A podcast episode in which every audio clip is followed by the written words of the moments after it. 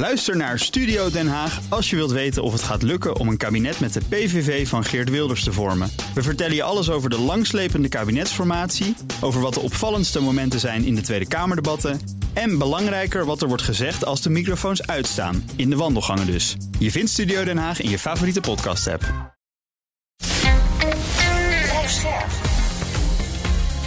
BNR Nieuwsradio. De wereld. Bernard Hammelburg. Welkom bij het beste binnenlandse programma over het buitenland. Straks, de druk op Israël om de gevechtspauze te blijven verlengen wordt zo groot dat de vraag rijst of er überhaupt nog gevochten gaat worden. Daarover voormalig commandant Mart de Kruif. Maar nu eerst, vrijwel niemand heeft het meer over de oorlog in Oekraïne, terwijl er op dit moment al bijna twee jaar lang keihard wordt gevochten.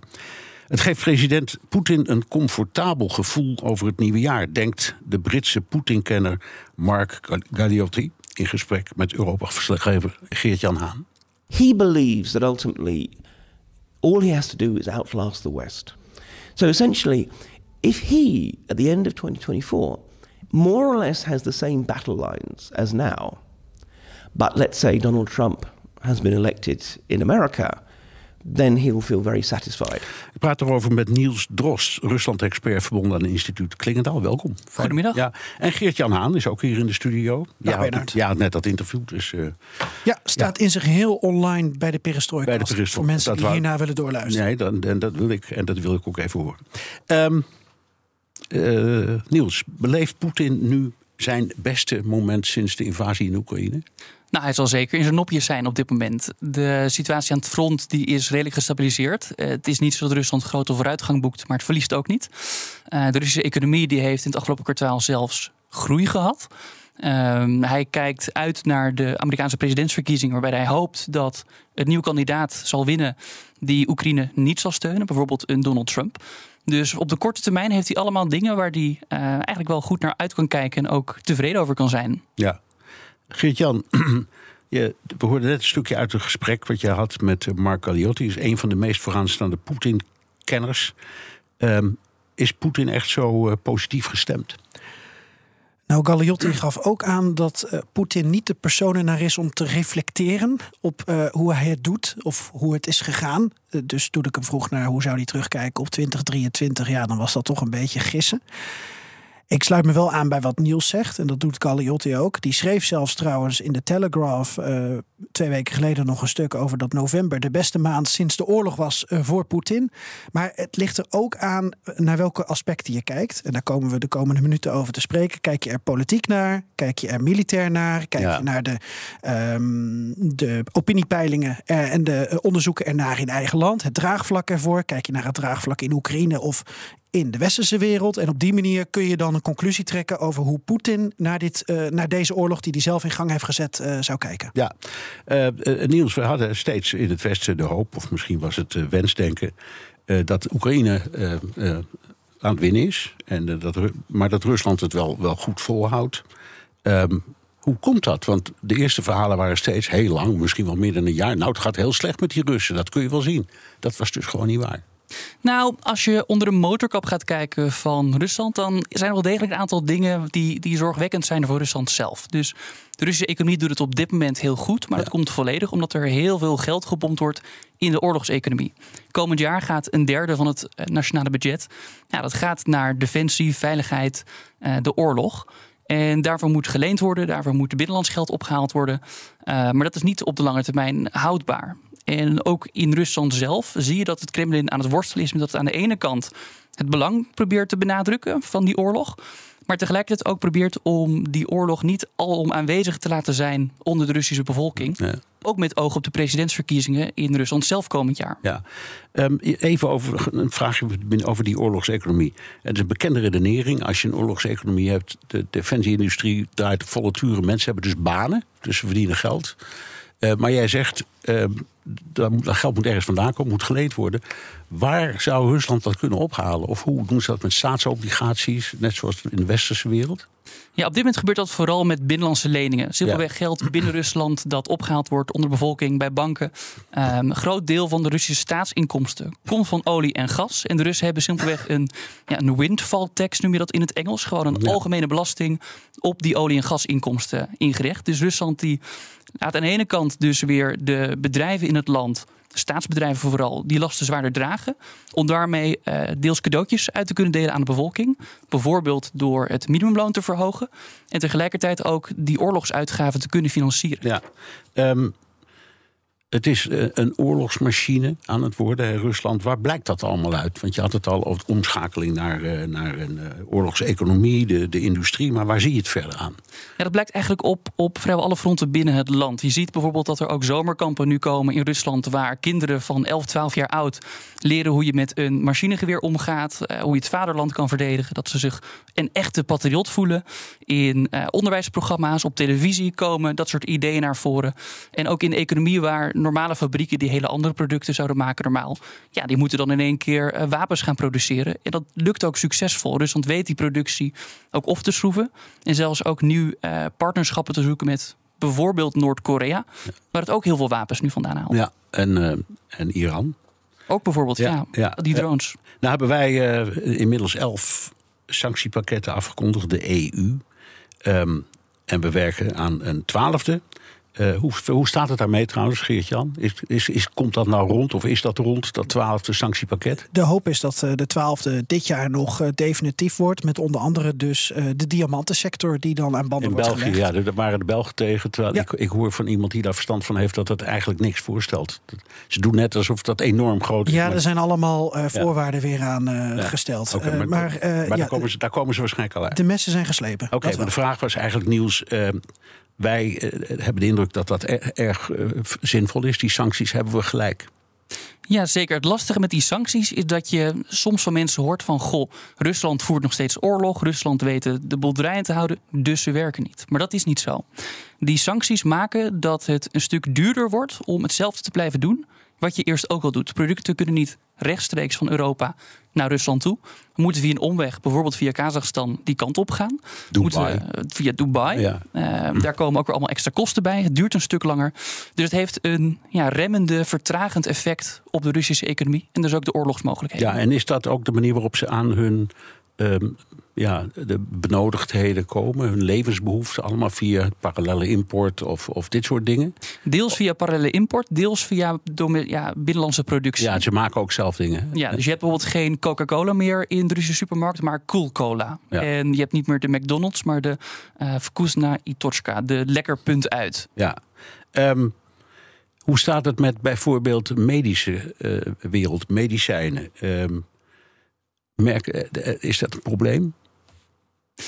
Weet ik niet helemaal zeker in alle eerlijkheid. Dat, uh, volgens mij weten Russen nog wel het een en ander te kopen. En ook de apotheken die kunnen nog steeds wel producten gewoon verkopen. Op iedere straathoek zo'n beetje zit een apotheek in Rusland. En nou, dan kunnen mensen nog steeds terecht. Ja. Ik kan wel iets daarover aanvullen. Want uh, toen ik in Oekraïne was, heb ik er ook gesprekken over gevoerd. Omdat uh, vanuit Oekraïne een lobby is geweest om... Um, schoonheidsverzorging, uh, ja, verzorging, zeg maar, om, om dat op de sanctielijst te zetten. Uh, maar dan raakte je ook al snel, geloof ik, aan, aan wat er in een apotheek te halen valt. Ja, in ieder dat, geval. Ja, de, de gemiddelde.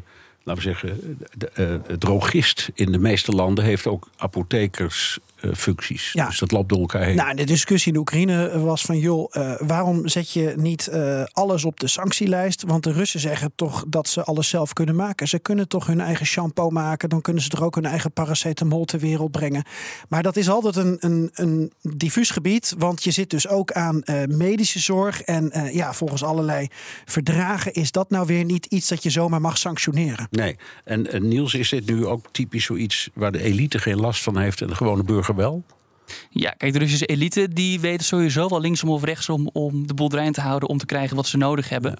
Ja. Uh, dus daar zit wel een groot verschil in. Ja, en hoe groot is die, de elite? Dat vraag ik me altijd af. Omdat, uh, nou ja, wij, wij, horen natuurlijk het meeste wat we horen is uit de grote steden. En af en toe krijg je een beetje een idee wat er op, in, de, in Omsk of Irkutsk speelt. Um, maar zit daar ook elite of is dat echt alleen maar eh, Sint-Petersburg en Moskou en eh, misschien nog wat? Nee, zeker. Het ligt er ook een beetje aan wie je onder de elite rekent. Ja. Dus gaat het daarbij om rijke Russen? Nou, daar heb je een heel aantal van. Maar die hebben niet echt de politieke invloed op dit moment. Nee, dat bedoel ik. even. Nee, maar die, Kijken naar mensen naar wie Poetin luistert, Ja. bijvoorbeeld. Ja, dat zijn eh, op een aantal eh, te tellen. Een relatief kleine club. En daar wordt ook de vraag in hoeverre Poetin nog steeds daar naartoe luistert. En ook dat verschilt per regio. Want eh, je hebt regio's waar de gouverneurs bijvoorbeeld eh, eh, goed geld verdienen. en maar heel erg luisteren naar het Kremlin. Maar je hebt ook bijvoorbeeld in Krasnodar. Heb je de eigenaar ook van een, eh, van een voetbalclub, Galici. En eh, ja, die doet eigenlijk een heleboel eh, redelijk autonoom. Zo denken we van het Kremlin. Staat ook niet op sanctielijsten, alleen op de Oekraïnse sanctielijst. Ja, en die probeert vooral zijn regio, zijn oblast te verrijken en op de kaart te zetten. En probeert zich weinig van die Kremlin-spelletjes aan te trekken. Maar er zijn er niet heel veel die zo autonoom kunnen opereren. Dus dat, is wel, dat moet je wel een beetje durven. Dit is BNR De Wereld. Mijn gast is Niels Drost, Rusland-expert van instituut Klingendaal. En hier in de studio ook onze eigen Geert-Jan Haan. Ehm, Poetin heeft op dit moment ehm, eh, de, de, de, de wind in de rug. In, in een aantal opzichten, in geval economisch. Ehm, is dat de reden, eh, Niels, waarom ze ook zo hard blijven vechten? En dat ze er eh, bijvoorbeeld in Ad- Advivka duizenden mensen tegenaan gooien?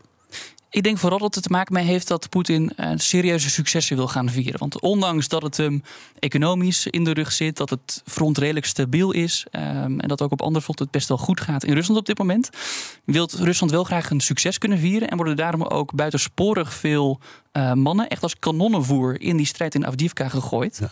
Ja. Om maar een, een voortgang daar te kunnen boeken en iets te vieren. Ja, Geert-Jan, weten we iets over de verliezen aan de Russische kant? We kunnen ons eigenlijk alleen baseren op eh, de cijfers die Oekraïne dagelijks geeft, de generale staf. En ook Ja. daar moeten we dan eh, voorzichtig mee omgaan. Dat zou ik zeker doen. De Ja. Britten en de Amerikanen die komen zo nu en dan wel met een eh, overzicht. En dat wijkt dan wel iets af van, van het Oekraïense. Maar Oekraïne zegt dat op dit moment, ik geloof gisteren nog, meer dan 1100 eh, eh, slachtoffers aan Russische zijde te betreuren waren. Nou, dat is een cijfer dat ik nog bijna niet eerder deze oorlog heb gezien. Ongelooflijk. Ja. En dat geeft inderdaad aan wat voor waarde er gehecht wordt aan een overwinning van de Russen daar. Of dat nou is om een succes ter propaganda te kunnen gebruiken. Of om logistieke redenen, zodat ze de regio Donetsk wat beter onder controle krijgen. Alles zit daarin. Maar ik denk ook, ehm ter aanvulling op Niels, dat alles wat wij hier bespreken, niks is eigenlijk zwart-wit. Ehm, Economisch gaat het goed met Rusland, maar ook eigenlijk niet goed. Maatschappelijk is er draagvlak voor deze oorlog, maar eigenlijk ook weer niet. Er zijn oligarchen die hiervan profiteren en ook weer op verliezen. En hetzelfde geldt voor Oekraïne met die verliezen. Ja, eh, een heleboel Russische verliezen, maar het kost ook eigen mensen. En dat zegt ook Mark Galliotti. Een van de variabelen van deze oorlog is dat we niet weten hoe lang Oekraïne bereid is om zoveel jonge mannen naar dat front te sturen. Hoe lang ze dat aankunnen. En dat is dus een van die aspecten die we gewoon letterlijk moeten afwachten. En daarmee ook een onderdeel van de uitkomst van deze oorlog gewoon nog niet kunnen voorspellen. Ja. Niels, je bent afgestudeerd op de speeches van eh, Poetin. Je hebt er in totaal, als ik het goed begrijp, 500 gelezen. Dat is een hoop. Bestudeerd. Wat een leuk leven heb je dan. Meer dan goed is nou voor ja. de mens, kan ik verklappen. Ja, eh, eh, het begin van de oorlog hoorden wij heel veel over denazificeren van Oekraïne. Wat is nu het verhaal dat Poetin vertelt? Ja, Poetin is, eh, gaat nog steeds wel af en toe op dat denazificeren in door Oekraïners nazi's te noemen. Eh, afgelopen week nog noemde hij eh, de officiële ideologie van het Westen dat dat nazisme en Russofobie zou zijn. Maar Poetin zit nu inmiddels veel meer op het verhaal dat dit een heilige oorlog is die Rusland aan het voeren is. Het Westen is door en door En gebruikt hij dan ook het woord oorlog? af en toe dus wel. Dat is het grappige. Laatst heeft hij letterlijk het woord oorlog genoemd. En toen hebben de kranten en andere Russische media... hebben ze dat geciteerd met tussen haakjes... ja, Poetin zei dit echt. Ja, ja. Omdat ze anders problemen ermee krijgen. Want bij wet is het verboden om dat te doen. Ja. Ehm, volgend jaar eh, heb je een vette kans dat president Trump eh, aan de macht is. En misschien hebben we hier in Nederland dan eh, premier Wilders. Ehm, en eh, dat heeft voor, kan voor Oekraïne gevolgen hebben, want dat zijn eh, beide leiders. En zo zijn er meer die niet zo eh, geporteerd zijn van hulp aan Oekraïne. Ehm, kan Poetin dan niet gewoon even rustig afwachten? Is dat niet het beste? Want, Ja. want de wind staat wat dat betreft ook in zijn rug. Dit is dus precies ook de strategie van Poetin. Hij gaat ervan uit dat aan de westerse zijde die steun in elkaar zal storten. Dat eh, het Westen dit niet vol gaat houden. En zolang Poetin het maar wel volhoudt, in ieder geval in die strijd blijft zitten en blijft opschalen erbinnen, dat het dan voor hem goed zal komen. Eh, maar de vraag is of dat dus ook echt gaat uitkomen of niet. En als dat niet gebeurt, ja, dan hebben de Russen een probleem. Uh, omdat namelijk ook op Rusland dat qua demografie een beslag legt op de bevolking, op de economie, gaat dit op de lange termijn echt een slijtageslag worden. Is het maar heel erg de vraag of de Russen dit jarenlang vol kunnen gaan houden. Ja. Dus dit is echt een gok uh, en een, een pokerspel ja, dat Poetin speelt. Sluit aan op wat uh, Mark Galeotti ook ziet: een limiet van Rusland aan uh, de, het huidige economische beleid. In the coming year, they'll continue to outproduce the West in terms of ammunition.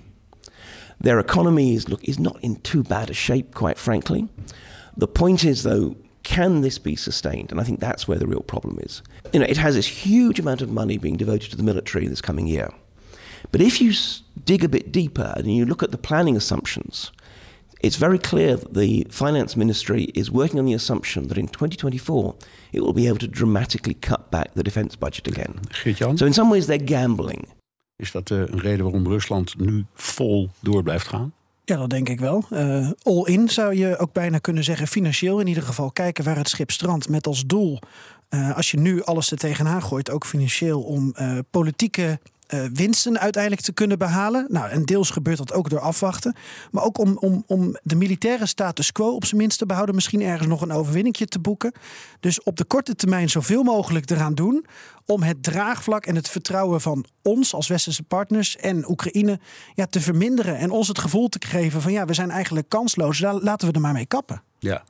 Um dat zou betekenen dat Poetin misschien juist in 2024 een slag moet slaan in Oekraïne. Um, en kan juist het Westen een beetje aankijken. Ja, dat denkt Cagliotti dus eigenlijk ook. Ga maar door. There are people who are much, much more steeped in the details of the military preparations that Ukraine is carrying out, who are saying that in fact Ukraine's best strategy is to treat 2024 as a building year, as the year precisely to prepare. I think we, we in the West have to recognize that however hard it is to think in these terms, we are in this for the long haul. We have to be thinking in terms of not just 2024, but 2025. Niels, durft Zelensky die gok te nemen? Hij zal wel moeten, lijkt me. Uh, voor Zelensky zit er geen andere optie op. Kijk, Rusland die zou in theorie nu kunnen stoppen met deze oorlog. Kunnen claimen dat zij een groot deel van het Nieuw-Rusland-gebied uit de geschiedenis heroverd ja, hebben. Dat, dat noemen ze in Amerika uh, uh, declare victory and leave. Ja, dus de Russen zouden dat kunnen. Poetin heeft propaganda in handen. Het kan. Voor de Oekraïners geldt, als zij deze strijd opgeven, het zomaar laten zitten, dan weten ze dat de Russen zullen doorgaan. En het is echt een, een, een nou, bepalende oorlog voor het bestaan van Oekraïne. Dus uh, voor Zelensky zal het een stuk lastiger zijn dit zomaar op te geven. En dat is dus wel weer interessant, want we hebben het vaak over dat Poetin de tijd heeft. Maar eigenlijk kunnen we ook concluderen dat hij uh, in 2024 een cruciaal jaar tegemoet gaat. En voor ons een jaar om te overleven, omdat we pas eind 24 eventueel pariteit hebben op gebied van munitie. Dan kan Oekraïne weer militair misschien wat meer uh, klaarspelen. En als dan ook, we hebben het over Trump, maar misschien dat Biden of een andere democraat of Nikki Haley als pro-Oekraïnse republikein aan de knoppen zit, ja, dan kan ook, ook dat weer anders uitpakken voor Oekraïne. Dus eh, ik weet niet of Poetin de tijd heeft. Het Westen heeft wel tijd nodig. Dat is een ander punt. En mag ik één vraag aan Niels stellen, Bernard? Ja, natuurlijk. Jij als, als toespraakkenner van Poetin, als hij eind dit jaar de overwinning zou claimen. Hoe ziet zijn overwinningsspeech er dan uit? Dat begint allereerst met beste vrienden. Daragie Druzia, daar opent die standaard mee. En daarbij zal dit verhaal hebben dat op heldhaftige wijze nu de helden van het vaderland, uh, de Oekraïners, de Klein-Russen herenigd hebben met uh, het, het, het, moederland. En uh, ja, dat, dat we trots mogen zijn en dat er met echt heldhaftig gestreden is. Hij zal verschillende elementen uit de geschiedenis erbij halen. Hij zal uh, orthodoxie bijvoorbeeld gaan benoemen. Hij zal uh, het hebben over de spirituele waarden die Oekraïners en Russen met elkaar verbinden. En dat hiermee ook uh, echt Rusland weder opgestaan is als een van de wereldmachten. En heeft laten zien dat het ja, weerstand kan bieden tegen het kwade Westen. Als dat een hele korte samenvatting zou zijn. En je kan ook op je, je bingo-kaart, als je die gaat maken met wat Poetin gaat zeggen, kan je de multilaterale wereldorde toevoegen. Oh ja. Dat om China te bedanken. Ja. Om China, ja, dat is waar. Er zijn drie wereldmachten: hè? Amerika, Rusland en China. Dat is uh, de nieuwe theorie. Ook van de Chinezen. Trouwens, misschien hebben ze daar ook nog wel gelijk in. Laten we eerlijk wezen. Uh, en ik denk ook altijd, nou, dat, zo erg is het toch niet als er nog een andere supermacht is ook. Maar goed. Um, uit het verleden heb je gezegd, de Russen kunnen, zijn heel goed in het volhouden. Iedereen denkt natuurlijk altijd aan Stalingrad, het keerpunt in de Tweede Wereldoorlog. Dat heeft onvoorstelbaar veel slachtoffers gekost en heel veel, gekost en heel veel tijd. Uh, aan de andere kant heb je de ramp in Afghanistan, waar ze negen of tien jaar hebben gezeten en uiteindelijk hebben verloren. Uh, maar hoe dan ook, dat zijn allemaal um, hele. Die dingen duren allemaal zo lang dat de vraag is of het Westen het geduld heeft en ook de politieke wil om zo lang vol te houden. Ja, absoluut. En ook er tegelijkertijd de vraag: uh, kan Rusland het dus zo lang volhouden? Uh, dus ook juist omdat Rusland op verschillende manieren onder druk staat. En um, laat ik het op een andere manier zeggen: Rusland is zo stabiel uh, als dat het is op het moment. En kan het ook volledig erin veranderen op een bepaald moment. En die muiterij van Prigozhin was daar een heel goed voorbeeld in. Dat, dat is niet iets wat mensen per se zagen aankomen. Er was ook grote onzekerheid over hoe dat verder zou gaan uitpakken. Um, de val van de Sovjet-Unie die kwam nou niet per se uit de lucht vallen, maar heel veel mensen zeggen dat absoluut niet aankomen. En dat was ook zo'n ontwikkeling die in één keer plaatsvond. Dus ja, Rusland is ook heel stabiel, totdat dat in één keer niet meer is. En verschillende nee, nee, signalen ik denk, denk ook meteen destijds aan de opstand tegen Gorbachev. Dat kwam ook zo boem. En het heeft dan Yeltsin net weer onderdrukt. Het kan altijd zo weer gebeuren, zoiets. Ja, heel snel aan jullie, want we hebben nog maar uh, 55 seconden. Geert-Jan, um, is het mogelijk dat er op een bepaald moment toch een soort opstand komt tegen Poetin?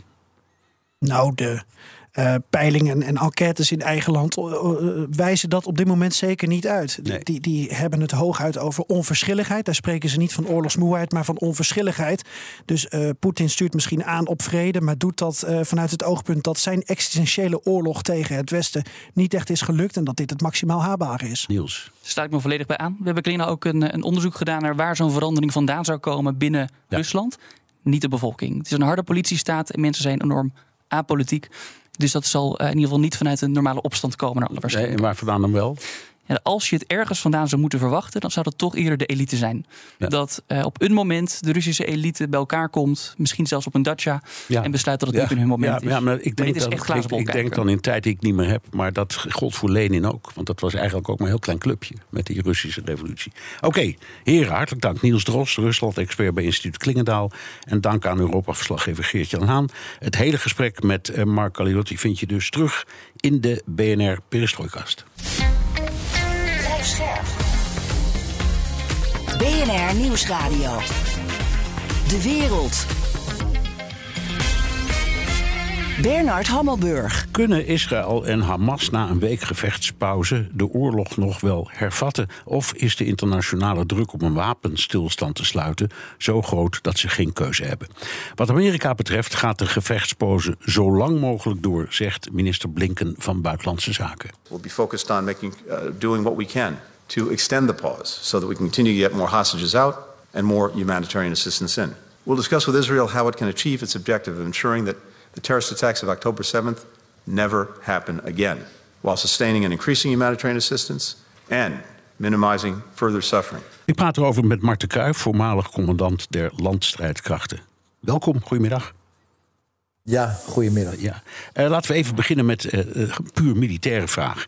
Als je militair naar kijkt, dan voordat die gevechtspauze inging, hadden de Israëliërs een deel van Gaza-stad in handen. Ze hadden een hoop tunnels gevonden, commandoposten, lanceerinrichtingen, dat soort dingen.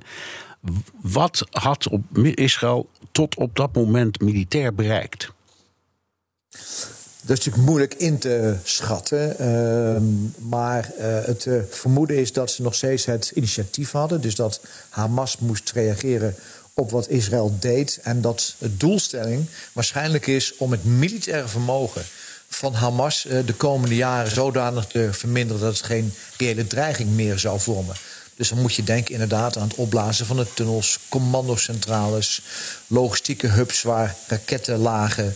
Uh, dus dat is wat ze proberen te doen in het noorden van Gaza. Komende jaren meer rust in uh, Zuid-Israël. Ja, ja, en heb je enig idee hoe ver ze daarmee waren? Ontzettend moeilijk in te schatten. Er is heel intensief gevochten, dat weten we wel. Uh, halfwege de campagne zeiden de Israëli's al dat ze meer dan 50 doden hadden. En ook blue on blue. Dat is dat eigen troepen sneuvelen door eigen vuur. Dat laat zien hoe ontzettend moeilijk en intensief dat soort gevechten zijn. Ja. Maar we zien ook dat Israël niet massaal Gaza is binnengevallen, maar een soort hybride vorm heeft gevonden van het isoleren van Gaza, gerichte aanvallen op de grond in combinatie met aanvallen vanuit de lucht. Dus ze zijn wel met enige voorzichtigheid Gazastad ingegaan. Ja, Israël zei en zegt nog steeds dat het de oorlog eigenlijk wil voortzetten. Uh, ze verwoorden het alleen nu wat anders. Niet meer Hamas uitroeien. Dat was misschien ook in hun razernij na die aanval zo geformuleerd. Maar wel onschadelijk maken. Is dat mogelijk? Nou, je kunt niet de geest uit iemand wegbombarderen. Dat lukt je nooit. Dus je zult nooit Hamas kunnen vernietigen. Je kunt misschien wel fysieke middelen van Hamas vernietigen. maar niet de breed gedragen wil onder de bevolking. om de staat Israël niet noord van je te hebben. Wat je wel kunt doen, is fysiek Hamas aanpakken. Dus dan praat je weer over zijn voorraden, uh, zijn centrales, maar ook het leiderschap. Dat hebben ze ook gericht aangepakt. Hè. Het leiderschap van Hamas is ook bewust onderdeel geweest van deze campagne om die proberen te vinden. Ja. Uh, vriend en vijand zijn het erover eens dat Hamas een heel effectieve strategie heeft. Eerst die uh, gruwelijke aanval op 7 oktober. In de verwachting, zo begrijp ik, dat Israël dan grootschalig zou terugslaan, gevolgd door een wereldwijde golf van sympathie voor de Palestijnen. Kun je zeggen dat ze in dat opzicht geslaagd zijn? Nou, in dat opzicht wel. Maar de vraag is of het succes van 7 oktober wel zo verwacht was. Of dat, het, of dat dat succes ook een soort samenloop van omstandigheden is van een goed geplande en geheim gehouden operatie. Met een falen aan Israëlische kant op inlichtingsgebied, zowel strategisch, hè, politiek als ook militair. Ter plekke. En daardoor werd het effect eigenlijk veel groter dan ik mezelf ooit had gedacht. Ze hadden nooit gedacht dat ze zo ver komen. Er stond gisteren, geloof ik, op de website van de, eh, de BBC een, een heel uitgevoerig artikel over de voorbereidingen. Met foto's en al. Uh, van Hamas. Zeer indrukwekkend. Dat was echt een enorme militaire trainingsoperatie. Het oefenen van het gevangen nemen van gijzelaars. Uh, alle mogelijke dingen. Die, dus ze zijn niet over één nacht ijs gegaan. Nee, volgens mij zeiden we al in het begin met z'n tweeën dat deze operatie zeer goed is voorbereid. Onder volstrekte geheimhouding. En dat bijna niet anders kan als er hele professionele krachten achter zitten. Dit kun je echt niet zomaar plannen en uitvoeren. En dat bericht in de, de BBC dat duidt daar inderdaad ook naar. Dat het echt een zeer goed voorbereide operatie is. Aan de andere kant, de Israëli's hebben natuurlijk nauwelijks mensen meer met eyes on target aan de grens gehad. Die hebben vertrouwd op artificial intelligence, op sensoren, op technologie technologie. En zijn niet gaan denken: wat zou mijn tegenstander kunnen? En wat is de worst case wat hij mij kan toebrengen? Ja, ja als je dat niet doet, eh, dan word je altijd ja, Elke dag uh, waarop de, de, gevechtspauze voortduurt. En, en we horen net dat die waarschijnlijk weer met twee dagen wordt verlengd. Zitten de Israëliërs nagelbijtend te wachten op welke tien of twintig gijzelaars er vandaag nou weer op dat lijstje staan. En dat, dan laat Hamas ze ook steeds tot het allerlaatste moment wachten. En dan krijgen ze dan ook een beetje ruzie. Ik heb steeds het gevoel dat, dat ze Israël als het ware door een hoepeltje laten springen. Heeft Hamas de regie? Nou, wat dat betreft wel. Uh, want wat Israël natuurlijk wil, is niet alleen de vrouwen en kinderen vrij die gijzeld zijn, maar ook de mannen en de soldaten. En op dat punt zijn we nog niet gekomen. Dus Israël probeert zoveel mogelijk mensen vrij te krijgen. Ook vanwege grote interne druk. Dan komt nog eens een keer de externe druk bij om deze oorlog niet te gaan hervatten. En het militaire feit dat naarmate je langer wacht met het hervatten van een gevecht, terwijl jij de aanvaller was, dat voor de verdediger eigenlijk gunstiger is dan voor de aanvaller. Ja, ja, leg eens uit wat voor voordeel Hamas heeft bij uh, een uh, staakt het vuren, wapenstilstand, gevechtsonderbreking. Uh, ik ja. ga even niet in op de techniek van de politieke betekenis van het woord. Maar goed, er wordt niet gevochten. Wat, wat betekent dat voor uh, Hamas? Nou ja, laat ze de analogie van boksen maar eens gebruiken. Denk voordat je aan het boksen bent en je wordt langzamerhand word je in de hoek gedreven tijdens dat boksen. En dan plotseling komt er een pauze. Ja, dan kun je dus uit die hoek komen. Dan kun je weer jouw voorraden naar voren brengen. Je kunt gaan reorganiseren. Uh, je kunt weer het initiatief overnemen straks als de oorlog straks weer begint. Want Israël had het initiatief en Hamas moest daarop reageren. Uh, dat hoeft straks niet meer. Je kunt weer helemaal opnieuw beginnen als er überhaupt opnieuw wordt begonnen met de politieke druk. Dus als verdediger is zo'n wapenstilstand altijd gunstiger dan voor een. Ja, en dat is wat Israël natuurlijk prima begrijpt. En daarom eh, zeggen de, de, de ministers Gans en uh, Galant, dat zijn, dat zijn de, de twee partners van Netanyahu in, de, in dat oorlogskabinet, allebei met een militaire achtergrond, die, Ja. ik krijg steeds, die willen eigenlijk doorvechten. Hè? Ja, natuurlijk. En er zal ook heel veel druk vanuit de Israëlische strijdkrachten komen om dat te doen. Ja. Aan de andere kant, Israël kan die pauze ook wel gebruiken. We zien dat ze eenheden aflossen, hè, want het vechten in een stad is enorm eh, zwaar, zowel fysiek als mentaal. Dus ze brengen ook weer nieuwe eenheden in en andere eenheden kunnen dan tot rust komen. Is niet alleen maar een nadeel. Maar als je puur kijkt, militair, operationeel, is de verdediger bij een langere pauze elke dag is de verdediger in het voordeel Ja. en niet de aanval. Dit is BNR De Wereld. Mijn gast is Marten Kruijf, voormalig commandant der landstrijdkrachten. There is no way we are not going back to fighting until the end. This is my policy. This is exactly what we will do. Ja, dat was premier Netanyahu met een vertaler daaroverheen. Die zegt, ik ga gewoon door. Eh, maar eh, in Israël is de, is de stemming omgeslagen sinds 7 oktober. Eerst zei de regering, eh, gesteund door het hele parlement en de bevolking... we zullen niet rusten voordat Hamas is vernietigd. Al een hele krachtige taal. En de gijzelaars moeten bevrijd. En nu zegt een groot deel van de overgroot deel van de Israëliërs... het belangrijkste is de bevrijding van die gijzelaars. Eh, dus dat enorme gevoel van wraak is als het ware... een beetje naar de tweede plaats geschoven. Kan Netanyahu nog iets anders doen dan luisteren? Ja, dat is een hele moeilijke. Want we kennen natuurlijk het geval van de Israëlische soldaat. waarbij meer dan duizend gijzelaars zijn vrijgelaten aan de Israëlische kant. Juist omdat Israël zegt: wij laten niemand achter. Wij halen iedereen terug. Maar dat betekent wel eh, dat zowel die druk vanuit de maatschappij ontzettend hoog is. Als ook de prijs die Hamas gaat vragen voor de gijzelaars ontzettend hoog is. Dat is een dilemma waarmee deze regering moet zien aftrekenen. Dat Ja. is ontzettend moeilijk. En ik denk eigenlijk dat ze elke gijzelaar die vrijkomt, dat ze dat weer een eh, opluchting vinden. Maar de echte gijzelaars, dus de mannen en de soldaten, ja, die zijn nog niet of nauwelijks vrijgelaten. Ja, en nu is het ongeveer één, nog. eh, voor één op drie. Hè, dus eh, één gijzelaar tegen drie eh, Palestijnse gevangenen uit Israëlische gevangenissen. Er zijn er meer dan 6000 bij mijn weten van die gevangenen. Dus Ja. ik zou me kunnen voorstellen dat Hamas gewoon, om het zo maar te zeggen, de prijs opdrijft. En zeggen we denken niet meer in tientallen, maar in honderden gevangenen tegelijk. Of zoiets. Ja, dat ben ik met je eens. En zeker als het gaat of zelfs Israëlische onderofficieren of officieren die gegijzeld lijken te zijn. Ja, dan gaat de prijs zeker niet omlaag. En dat gaat een moeilijke fase van onderhandelingen worden. En het zou me niet verbazen als we dan nog wel tijdelijke militaire interventie. Ja.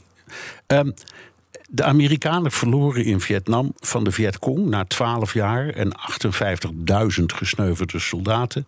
In Afghanistan verloren de Russen na 9 jaar van de Mujahideen. De Amerikanen verloren er na 20 jaar van de Taliban. Is een oorlog tegen een terroristische guerrillabeweging te winnen? Nou, ontzettend moeilijk. En, en, en, en eigenlijk moet je zeggen, is er geen militaire oplossing voor dit conflict. Als je kijkt naar Israël, dan zijn dat de Israëli Defense Forces... die kunnen Israël verdedigen. Zelfs tegen dreigingen vanuit de ruimte. Dus het voorbestaan van de staat Israël... staat als je niet praat over kernwapens... militair eigenlijk niet op de tocht. Maar hetzelfde geldt voor Hezbollah en voor Hamas. Die als doel hebben de vernietiging van de staat Israël. Dat gaat ook niet lukken. Ja. Dus we zijn eigenlijk als we aan het kijken naar iets wat ironisch is.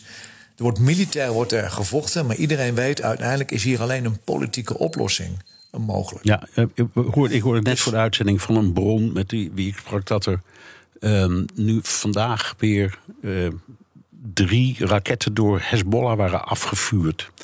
Eh, dat is niet heel veel, maar het, het, het, het gebeurt toch. En die prikacties die gaan steeds maar door. Hoe groot acht jij de kans dat daar aan die noordgrens het ook misgaat?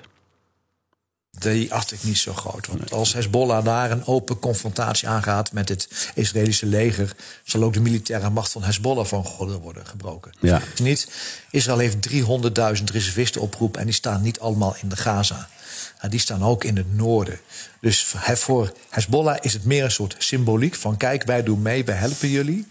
Maar het is niet zo dat Hezbollah nu massaal Israël gaat aanvallen. En ik verwacht ook niet dat ze het gaan doen. Nee. Daarvoor is de prijs te. Ja, en bovendien er- liggen Amerikaanse eenheden in de buurt. En de Amerikanen hebben een aantal Ja. keer gebombardeerd in Syrië en Irak. Is dat ook een waarschuwing aan Iran en Hezbollah van hou je koest?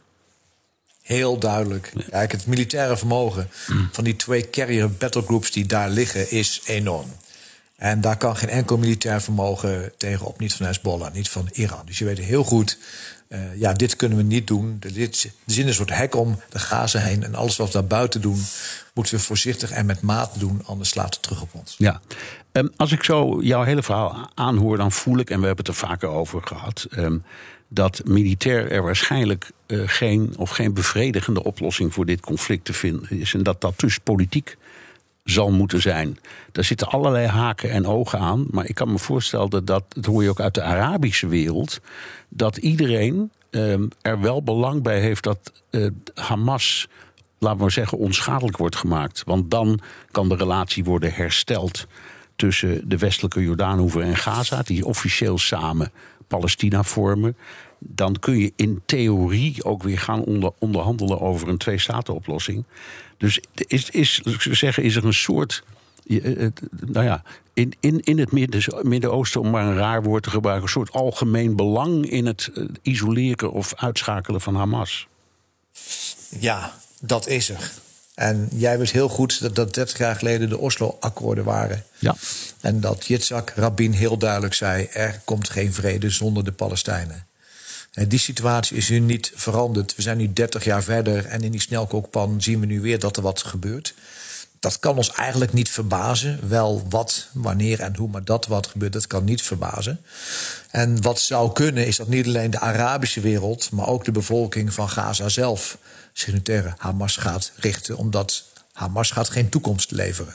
Ook niet aan de bevolking van Gaza. Ja. Dus het zou kunnen dat dat op termijn de panelen laat schuiven. En dat de Arabische wereld, het Midden-Oosten en grote landen als de VS toch tot een soort gezamenlijke strategie komen. om uiteindelijk eh, alle deelnemers daar te dwingen tot akkoord. Ja, maar je krijgt ook een praktisch probleem. Ten slotte, uh, we, uh, op het moment dat Israël um, en Hamas of Gaza tot overeenstemming zouden komen over een staakt het vuren, dan neem ik aan dat de Israëlische troepen zich weer willen terugtrekken.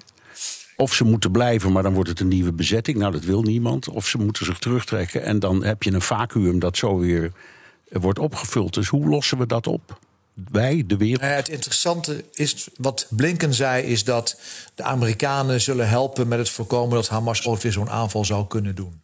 Ja. dus dan moet je denken aan niet alleen de politieke inspanningen, maar ook militaire inspanningen om te zorgen dat je inderdaad niet meer vanuit Gaza eh, makkelijk Israël binnen zult komen. De dark horse is natuurlijk wel een beetje. Stel dat de macht van Hamas minder zou worden. Wat gebeurt er dan met Iran? En wat gebeurt er met Hezbollah? Dus daar moet je ook nog naar kijken. En dat maakt dit complex zo moeilijk. Elke tegel die je oplicht, daar ligt weer een probleem onder. Ja, en ik heb niet de indruk dat, ze, dat de Israëliërs laten we zeggen, over alles wat te maken heeft met exit-strategie heel diep hebben nagedacht. Hè? Het was een soort opwelling waarin ze zich in het avontuur hebben gestort. Nou ja, het is ook een verdeeldheid intern eigen land. Hè? Met de orthodoxen en de ultra-orthodoxen die hier echt anders over denken dan uh, ja. een groot deel van de rest van uh, de bevolking. Dus als je geen eenheid hebt binnen de Palestijnse wereld, maar ook geen eenheid binnen de Israëlische wereld, ja. dan wordt een overeenkomst heel moeilijk. Lastig puzzeltje. Dank, Marten Kruijf, voormalig commandant der landstrijdkrachten. Postma in Amerika. Tijd voor het Amerikaanse nieuws door de ogen van onze correspondent in Washington, Jan Postma. Jan, eerst even stilstaan natuurlijk bij het overlijden van de Amerikaanse oud-diplomaat en politicus Henry Kissinger. 100 jaar geworden. Um, voor zover ik weet heeft hij tot zijn laatste snik elke dag uh, gewerkt, heel apart. Hoe, ja, wordt, hoe, ja. wordt er, hoe wordt er gereageerd op zijn dood? Nou, die, die foto van hem die staat echt groot op de voorpagina's van alle grote kranten. Het is echt een belangrijk onderwerp, ook in de ochtendnieuwsshow hier. Kissinger is natuurlijk echt een historisch figuur. Iedereen kent hem en overal wordt benadrukt hoe groot zijn rol is geweest in, in de vorige eeuw tijdens de Koude Oorlog. Maar ook wel met kritische noot natuurlijk. En, en dat zie je ook bijvoorbeeld heel mooi in de koppen van de kranten vanochtend. Ik pak er even een paar uit. De Wall Street Journal, diplomaat die de Koude Oorlog vorm gaf, overleden. Mooie zwart-wit foto van hoe hij in Parijs lachend de pers te woord staat tijdens de, de vredesonderhandelingen uh, voor Vietnam. Uh, hij was echt een soort superster diplomaat in Zeker, die tijd natuurlijk. Ja, ik mag, uh, ik mag het tegen jou stiekem wel zeggen, maar ik was daarbij op dat moment. Dus ik weet het nog, 1903, okay. ik weet het nog precies, met uh, Le Duc To deed hij dat samen. Nou, dan moeten we die foto op de Wall Street Journal nog even terugkijken of daar een jonge Bernard Hollenburg tussen staat. Ja, ja. hey, en en uh, New York Times heeft, heeft ook hem op de voorpagina natuurlijk. En daar staat bij een architect van de Koude Oorlog met een sterke wil. Uh, natuurlijk uh, nationaal veiligheidsadviseur en minister van Buitenlandse Zaken onder Nixon. uniek die twee functies gecombineerd. Minister onder Ford. alleen daardoor al, daardoor al een enorme invloed. En ja, in dat laatste zinnetje, hè, die, die sterke wil, daar zit ook al een beetje het ongemak waarmee over hem gesproken wordt. En dat zie je ook bij de Washington Post. Die zeggen staatsman die een hoofdrol opeiste in wereldpolitiek met grote prijs. Ja. En dat is explicieter over die schaduwkant van Kissinger. Over de controverse. De man die ook met keihard en ja, cynisch pragmatisme... Uh, voor het, het, bombarderen van Cambodja in de Vietnamoorlog uh, koos bijvoorbeeld. Ja, en voor Pinochet. Ja, om maar ja, wat te precies. noemen. Ja, omstreden man. Nou, oké. Okay, um, het, het, het, was een, een, man die een stempel heeft gedrukt, ongetwijfeld op de, op de, ook op de moderne geschiedenis. Ja, gaan we even over naar uh, het nieuws in Amerika, Jan. Nikki Haley uh, is de kandidaat die het meest in het nieuws was deze week. Republikeins, vrouw. Um, ze, ziet, uh, ze krijgt enorme financiële steun. Leg even uit. Ja, uh, ze, heeft de steun gekregen van, van de, nou, zeg maar de politieke machine van Charles Koch. En dat is een, een, een big deal echt. Want de, de, de Kochbroers, er is er inmiddels nog maar eentje. Dat, dat zijn miljardairs die, die enorm veel politieke invloed kopen. En die hebben 70 miljoen dollar in kas. En daar zit ook een hele infrastructuur van organisaties en vrijwilligers aan vast. En uh, uh, nou, die organisatie die staat nu dus achter Nikki Haley. Over die, die, Kochbroers, daar zullen we het in de podcast ook nog wel wat meer hebben. Um, dit is het eerste spotje dat sindsdien naar buiten is gebracht door dat super pack van die Kochbroers. She'll turn our country around and bring back opportunity and optimism. America, our boldness in troubled times defines us. Nikki Haley is a bold leader. She'll deliver on her promises and restore the American dream. Ja, je hoort het, Trump is passé, we hebben nieuw bloed nodig. Dat is Nikki Haley. En uh, Nikki Haley doet het ook al een tijdje ietsje beter in de peilingen. Uh, dat wil zeggen wel op zeer grote afstand nog steeds van Trump, hè, de koploper. Maar Ron DeSantis, die ziet dat natuurlijk. Die, die was voorheen de duidelijke nummer twee achter Trump. hij wil de uitdager van Trump eigenlijk zijn. Dus die reageert ook, ook op het nieuws van, van die Kochbroers.